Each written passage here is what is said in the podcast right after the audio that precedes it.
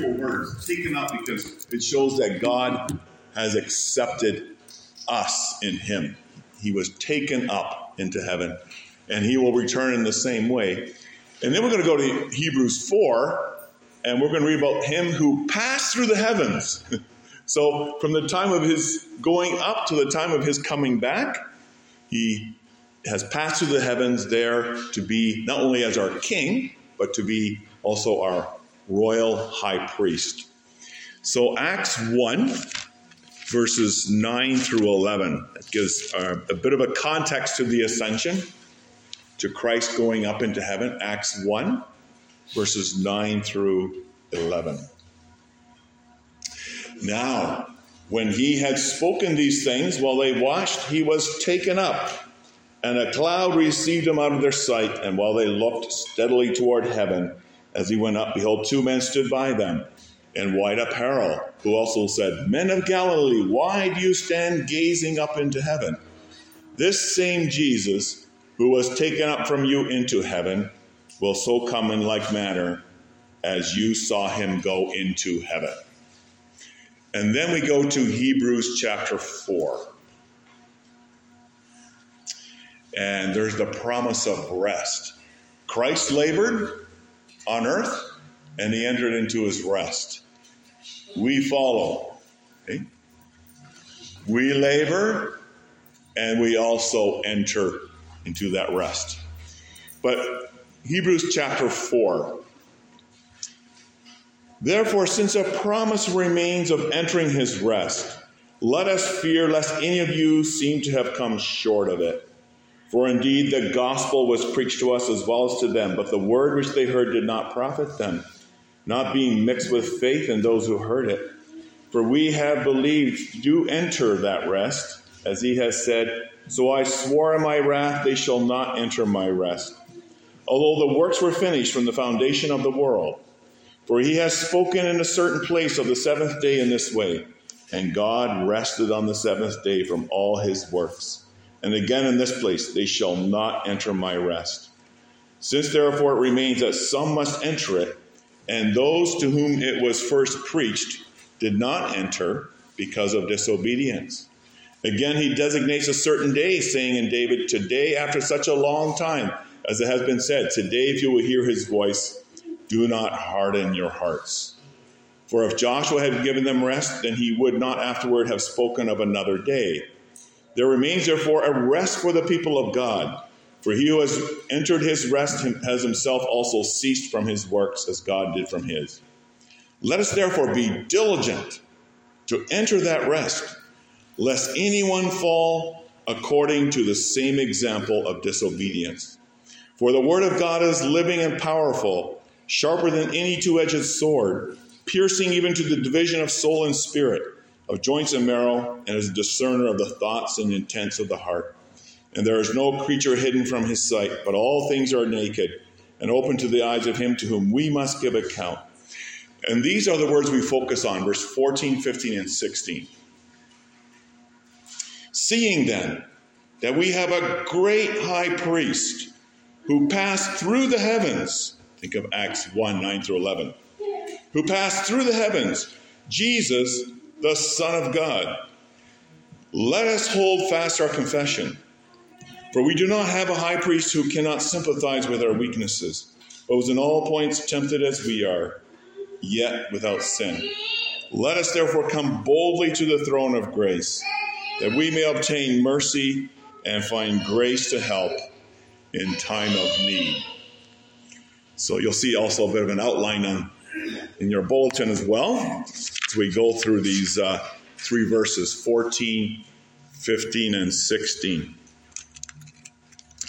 You read Hebrews 4, there's a lot in there, but its basic point is this it speaks of a promise for God's people of entering into the heavenly rest, entering into the rest that is yet to come. And where's that greater rest found? In Christ. That's really the point of Hebrews 4 is found in Jesus.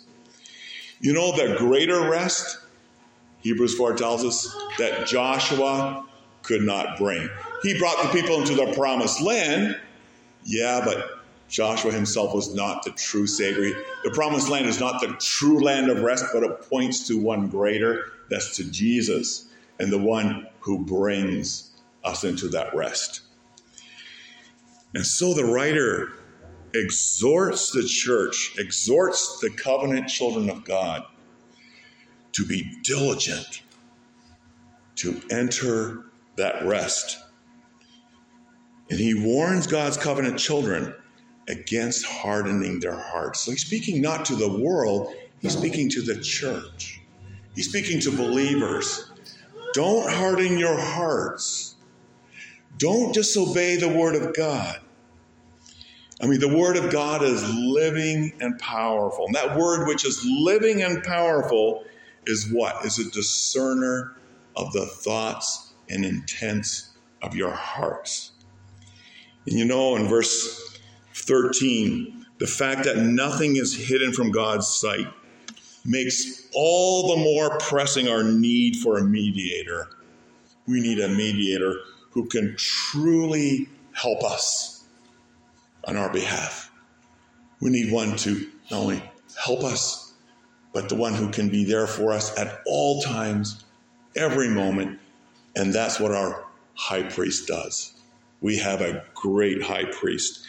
And if you look in the context of Hebrews chapter 4, really we hear the exhortation to find rest, to find our rest in Jesus, the great high priest, our great high priest. And so this leads to two conclusions, verses 14, 15, 16. You'll see two phrases, let us. There's two exhortations. The first one is, let us hold fast our confession. In other words, let us hold fast to our faith. I mean, we have one who's greater. Let us hold fast to our faith. And the second thing is, let us come boldly to the throne of grace. So there's two let us's there, right? Two exhortations. Let's look at the first one. Let us hold fast. You know, holding fast means when you hold on to something, you hold hard onto it you hold firmly onto it, right? Whether it's uh, maybe your wallet in your hands when you're walking outside, you hold firmly. You hold, you say, now hold Christ, right? Mind you, Christ holds us, but he also calls us to respond and, and hold him, right? Hold fast. And that's, the, that's what we find in verse 14. Let us hold fast our confession. So, yeah, we're to set our hearts not on the material stuff of this world. All that stuff is going to get burned up. But we're to set our hearts on the on the heavenly rest. How? By holding fast our confession. Firmly holding to the faith, to Christ. You know what that means for the church? So what the author is saying here to the to the readers, to the believers, he's saying that means we're going to be stepping into spiritual warfare. We're going to be stepping into a spiritual battle against the relentless attacks of the threefold enemy that's the world, our sinful desires, and the devil. What he's saying is don't give in to them. Be diligent to enter into the rest. What he's saying is, yeah, life for the Christian is not easy. It's not easy. It means denying self. It means dying to our pride, dying to self by the power of the Spirit. It means taking up the cross. Taking up the cross means willing to be crucified to our old self. And it means following Christ, denying self, taking up the cross, and following Jesus. It's a life of daily, you could say, daily repentance and of trusting in Christ. That's the labor that the church is called to. That's the labor. That's the hard work. And we need a high priest, and we have one. That's the good news. He ascended to heaven. We have one. And that leads us to two motivations where do we find our motivation to keep our eyes fixed on Christ to keep our eyes fixed on the heavenly reward, on the heavenly rest? Where do we find a motivation to keep on going, to hold fast to confession? Well, there's two motivations here in verses 14 and 15. The first one we find in verse 14. Seeing then, we have, seeing then that we have a great high priest who has passed where? Through the heavens, far above all principalities and powers. He's passed through the heavens, Jesus, the Son of God. You know, you compare that to the priesthood of the Old Testament, this makes him a greater priest than the priesthood of Aaron in the Old Testament. Remember the high priest in the Old Testament? He entered to the most holy place in the tabernacle only once a year, just once, once a year. And there, what did he do? He sprinkled blood on the mercy seat. You could say on the throne in the most holy place, on the mercy seat. For what purpose? First of all, to atone for his own sins. He himself was a sinner. And then to atone for the sins of the people. Notice he stood. He stood. The, the, work was not yet done, it was not yet accomplished. And he only stood briefly for a few moments once a year. Your heavenly high priest, Christ, this one has passed through the heavens. He accomplished the labor, he, he accomplished the work that God gave him to do on our behalf for our salvation. He accomplished it. He fulfilled it on our behalf. And in his ascending into heaven, he, our great high priest, has now entered, you could say, his rest sitting, not standing. He's seated at the right hand of God the Father. It's finished, it's complete. All the work, all the labor that God had him do on our behalf. Our flesh and blood. Think about it this way our own very flesh and blood. Christ in his flesh and blood ascended into heaven, into the very presence of God.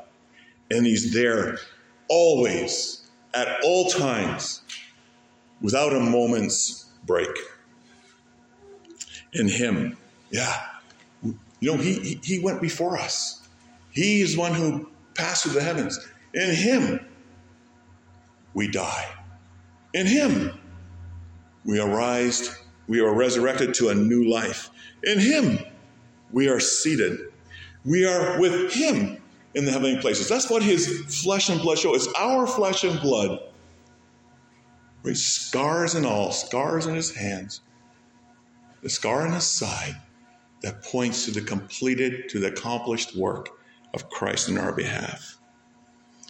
He has gone ahead of us. We follow. That's the motivation. We don't have to pay.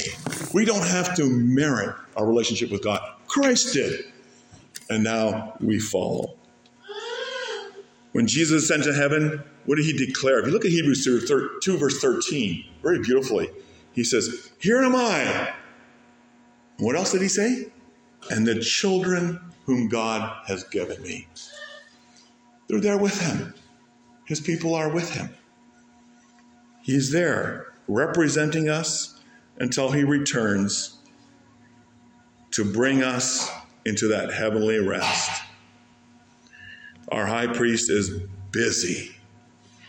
He is very busy. You talk about busy. And the beautiful thing is, you are his priority. His people are his priority. He's interceding. That's what he's doing. The sacrifice has been accomplished. And now, on the basis of that sacrifice, he intercedes continually not for the world, but for his people. John 17, verse 9. He's continually interceding for his elect, for those whom all whom the Father has given to him, every last one of them. His weary people, his embattled people, his people who face all kinds of temptations, all kinds of temptations to harden their hearts, to disobey, He's there interceding on their behalf. He's pleading our cause with the Father. And he's doing so on the basis, he shows his, his scarred hands before God, the Heavenly Father. He shows the scars on his hands. He shows this pierced side. Look what I've accomplished for all those whom you have given me. Hebrews 7:25. It's a great verse. He is able to save to the uttermost those who come to God through him, since he always lives to make intercession for them. what a great encouragement. He never stops interceding. Our flesh and blood. Certainly, he was God, but he was also truly human. Flesh and blood, bones, scars, interceding, always interceding, always praying for his people. Seeing then that we have a great high priest who has passed through the heavens. Who is he? Jesus, the Son of God. You notice here, Jesus, human, truly man, with a body, with bones, with blood, even in his resurrected state. Jesus, but also the Son of God, truly divine, fully human, fully divine, powerful, but also there's no one that can show sympathy like he does. He shows sympathy, he shows empathy for his people. That's the first incentive, right? He went before us in our place, and now he says, The way is open, you follow. Follow. Of course, we're going to see that. He gives the resources too, he gives the grace and the mercy, as we see in verse 16 a little later. But that's the one incentive. The other incentive, the other motivation to hold firmly to the faith we profess is seen in verse 15. For we do not have a high priest who cannot sympathize with our weaknesses. Or to put it positively, we have a high priest who sympathizes, who can sympathize with us. He's the one who comes down to our level. What king does that? Every king on earth will say, You have to come to me. Right? I'm not going to come to you. But this Christ, he comes to us on our level by his spirit that he poured out in the church as our to be our advocate. The spirit's our advocate. He's there with us. He's not left us as orphans. He descends to our level.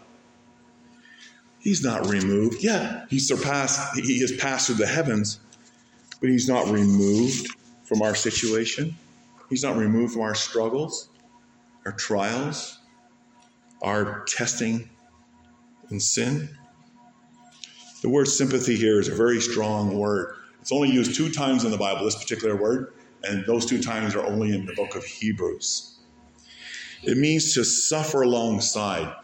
You know, sometimes we think, nobody understands my situation. And nobody gets it. He does. He suffers alongside. He's touched with the feeling of. He feels for. He's human. He's man. He's flesh and blood. He's not just divine, he's flesh and blood. He's not aloof. Sometimes we're aloof from others. That's not him. He's aloof. He's not aloof from your trials and temptations. He's not cold. He's not distant. He's not disinterested in whatever you may be going through. And that could be many things. Verse 15 says that he sympathizes with what? He sympathizes with how great we are? No, he sympathizes with our weaknesses. What an admission. We need to come before our great high priest. I am weak.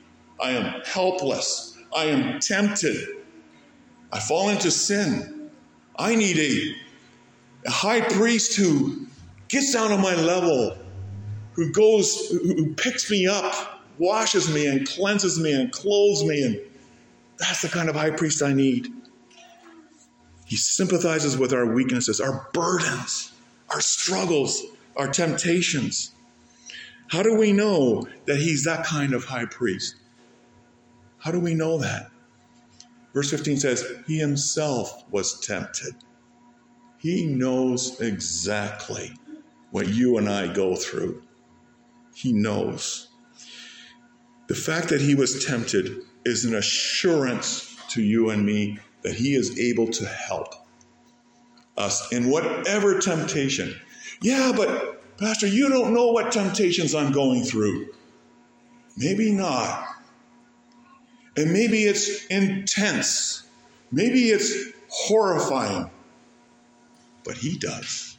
I can point you to him. He understands.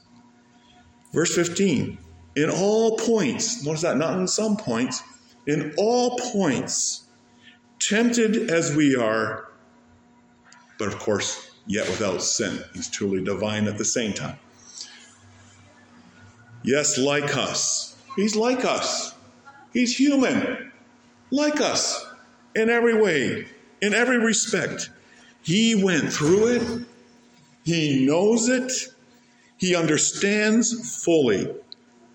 Boy, what a teaching this is for us, eh? How we ought to relate to one another in the same way. On the level, on the level with, with others bearing the burdens. He went through it, he knows, he understands fully. He himself experiences weaknesses and temptation. Think of the things that he went through. Far more intense than any of us could ever go through.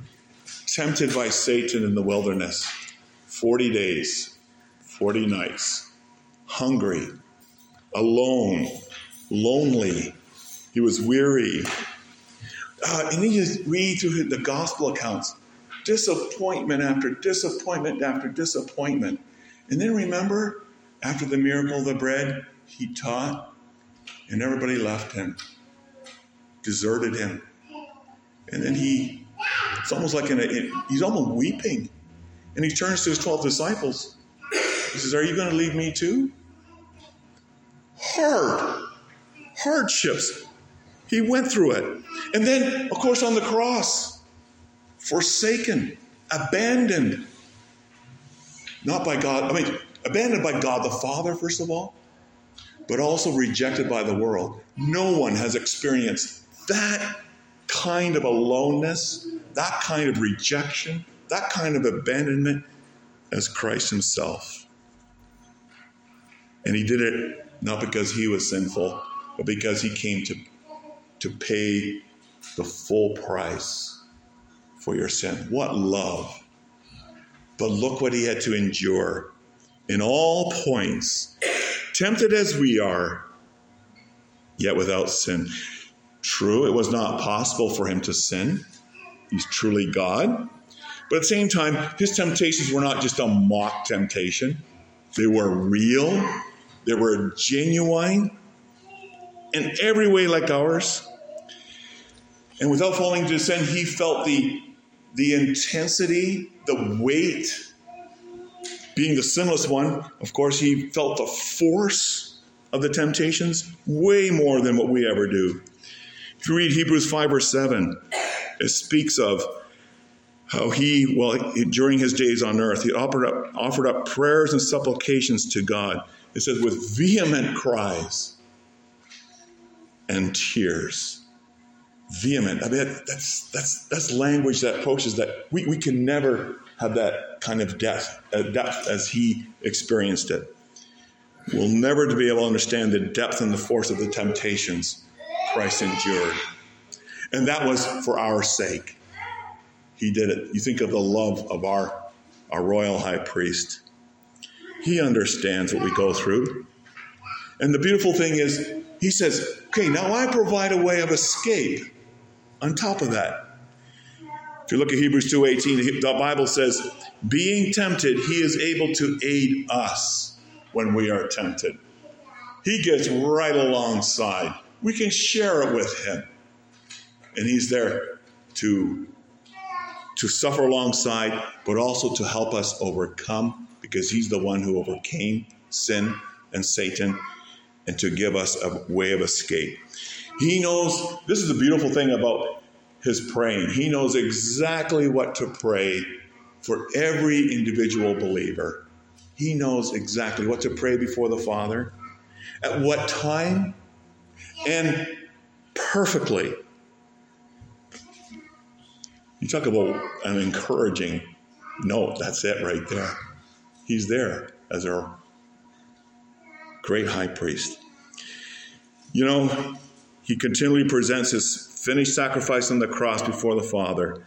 Again, the scars in his hands and on his pierced side is the is the uh, is the promise that we have for God forgiving us all our sins and for God fully accepting us in Him. It's the scars in His hands, right? That that were won through His hard-fought battle over sin and Satan. If anyone says, sins, says 1 John 2, we have an advocate with the Father, Jesus Christ the righteous. What does that mean? We're not righteous, but we have the righteous one, and through faith in him, we also receive his righteousness. We are declared righteous in him. He himself, it says, is a propitiation for our sins. He answers. He's the one who answers all the charges brought against you whether those charges come from Satan or from the breaking of the law, the Ten Commandments we read this morning, or from our sinful conscience. All these three things will cry out, guilty. Satan says, You're guilty. The Ten Commandments says, You're guilty. Our conscience cries out, guilty. And yet, he would have us look to him. He says, Don't look at yourself. Look at Christ by faith. And God accepts you, fully accepts you through uh, on the ground of Christ Himself, His blood, His righteousness. That's what covers us. That's how God sees us in Christ. He sees us as perfect, just as we have never sinned.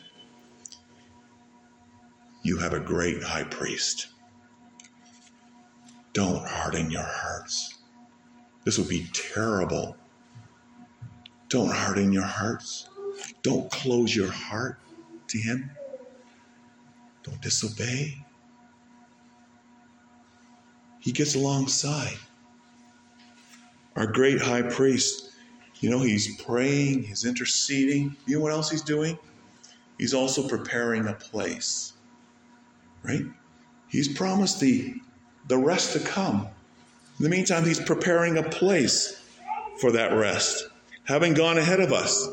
Think of one like one who immigrates from another country, comes here, works, gets a place, and then he calls his family and he says, You know, everything's ready now. You come.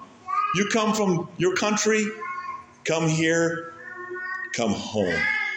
That's what Christ is doing. We're here on earth. And at one point, he's going to say, Everything's ready now.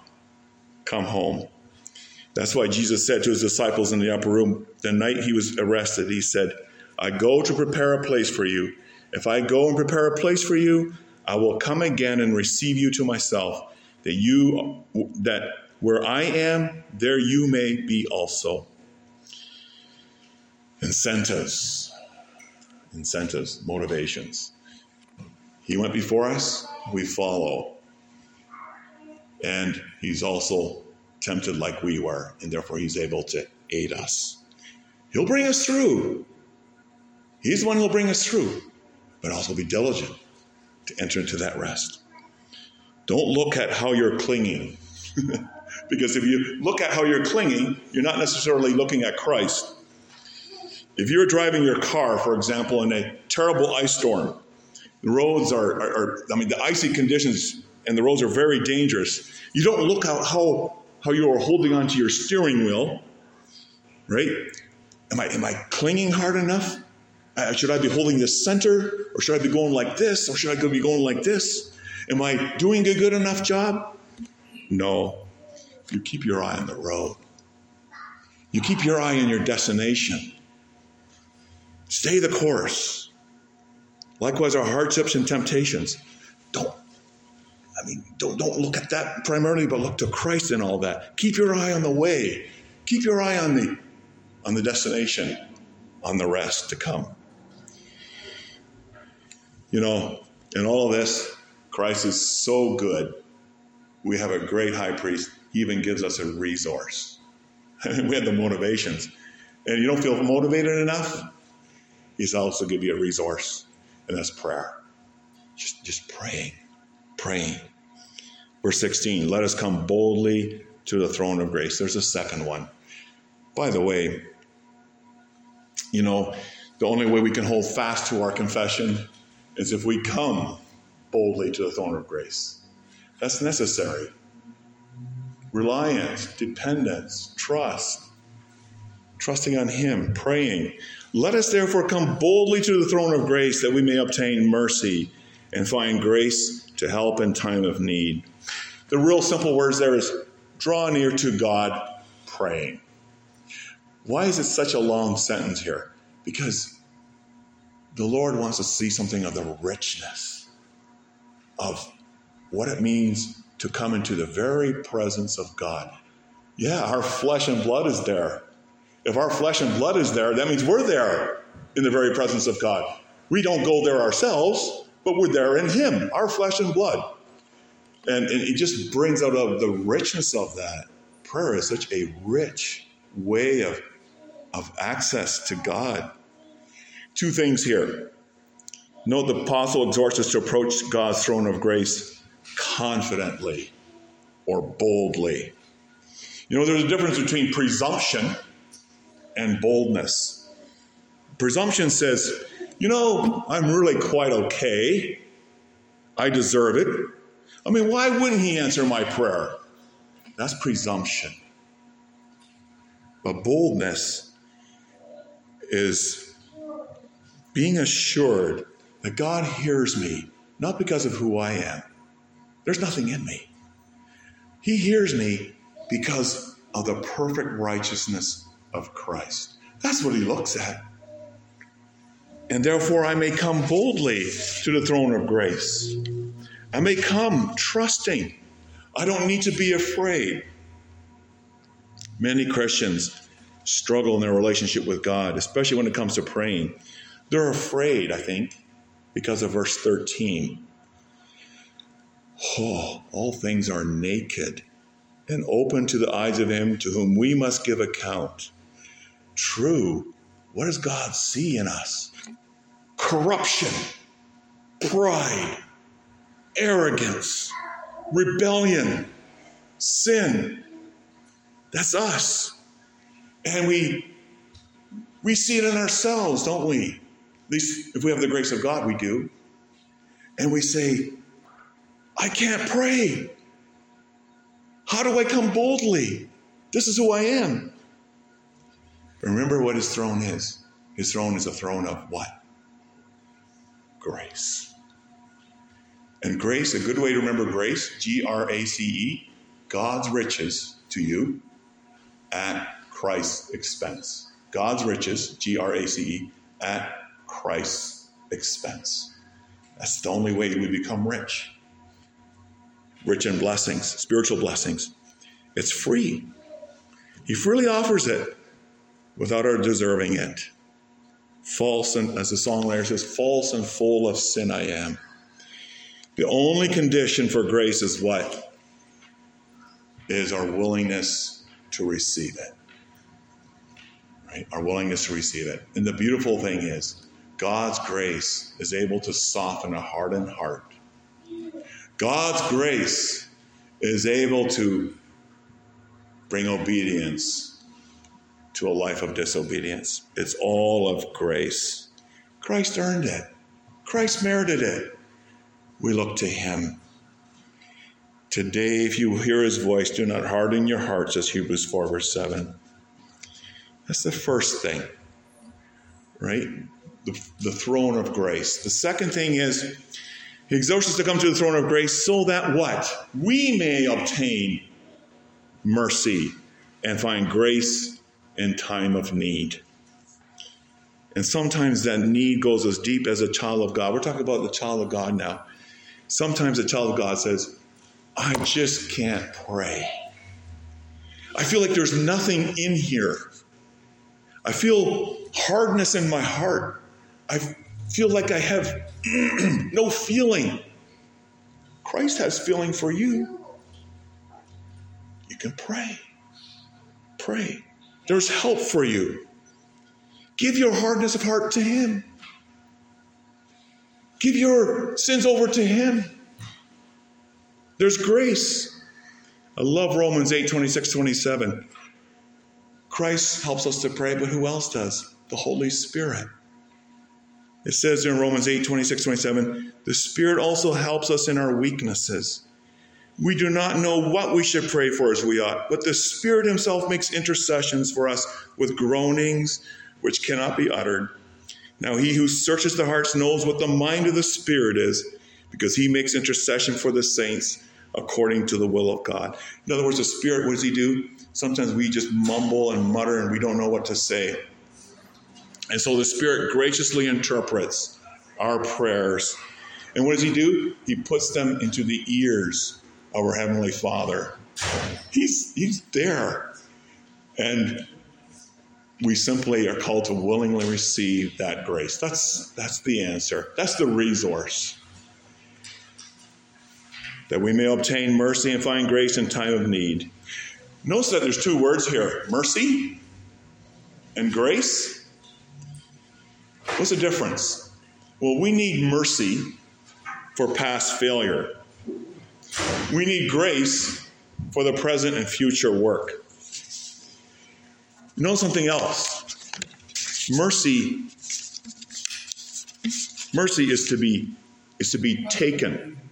Right? Is to be taken, is to be received as given to us. But grace, we find it. We're to find it, we're to seek it. But we find it in Christ. All grace. His grace according to our needs. Are you needy? I trust we can all confess we are very needy. We need somebody at our side. That's Christ. He did all the work. Trust in His finished work. And He's there praying for you. His flesh and blood. God sincerely offers His grace in Jesus. And you know, as you know, sometimes I hear people say, you know, the longer I become a Christian, I, the more I see the rebellion inside of me, the sin and corruption. Why is that? Well, this is part of God's grace, right? You come to see who you really are, but you come to also see the greatness of God's love and grace in Christ Jesus, which is even bigger yet. Our sin is great, but our high priest is even greater. Our sins, though they are many, what's the songwriter say? His mercy is more. Remember that. Don't despair. Don't despair. There's grace for sinners at the throne. Remember Paul? Paul, the greatest missionary, what did he say? He, he said, I couldn't, he couldn't understand himself. He says, The things I want to do, I don't do. And the things I don't do, I should be doing. And what does he say finally? Oh, wretched man that I am. He wasn't just saying it, he meant it. Like he, he says, You talk about a wretched man, a terrible man, look at me. But then when he in the next vein he says, But I thank God through our Lord Jesus Christ. He's the only, he's the only answer. He's the only resource. Go to him. Do you want this rest? This true rest? Is, is your soul very noisy?